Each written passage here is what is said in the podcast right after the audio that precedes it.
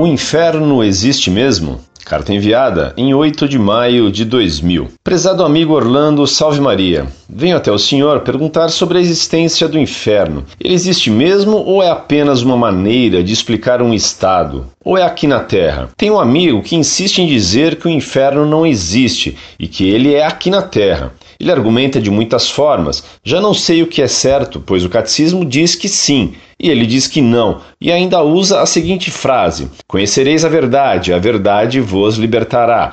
Logo, Cristo é verdade, e todos conhecerão a Cristo. Então, todos serão salvos. Logo, o inferno não existe. E tem outra parte em que Cristo diz: Vim trazer a misericórdia e não o sacrifício. Se ele quer misericórdia, então como pode o inferno existir? E que o número dos salvos serão 144 mil, ou seja, um valor infinito. Logo, o inferno não existe. Como não tinha argumentos para tal assunto, apenas disse que se o catecismo diz que existe, eu acredito, e se ele diz, eu não posso ir contra. Por favor, me ajude a responder com a verdade.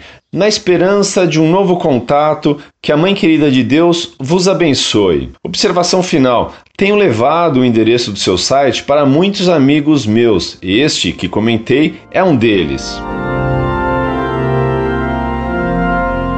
Prezado, salve Maria. O inferno existe sim.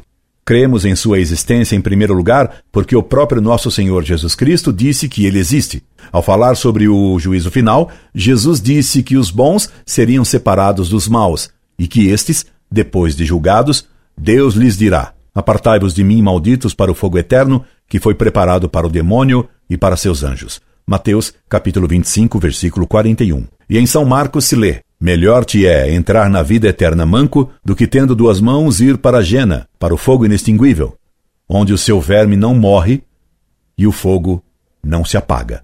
Marcos capítulo 9, versículos 43 e 44. Em várias ocasiões, nosso Senhor falou do castigo eterno no inferno.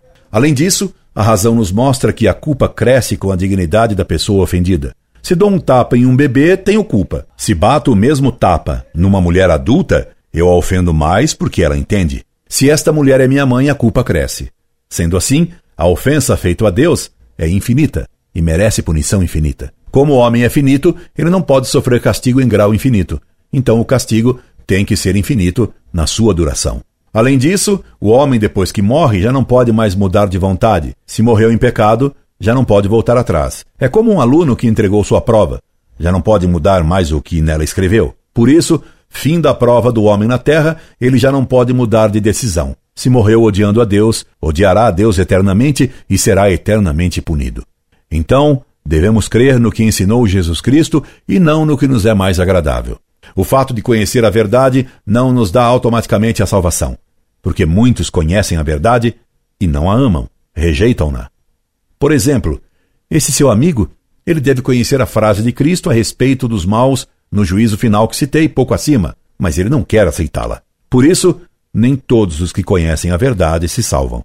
Os fariseus conheceram a verdade e mataram a Cristo por ódio. Cristo quer a misericórdia sim, isto é, que durante nesta vida estejamos dispostos a perdoar-nos uns aos outros.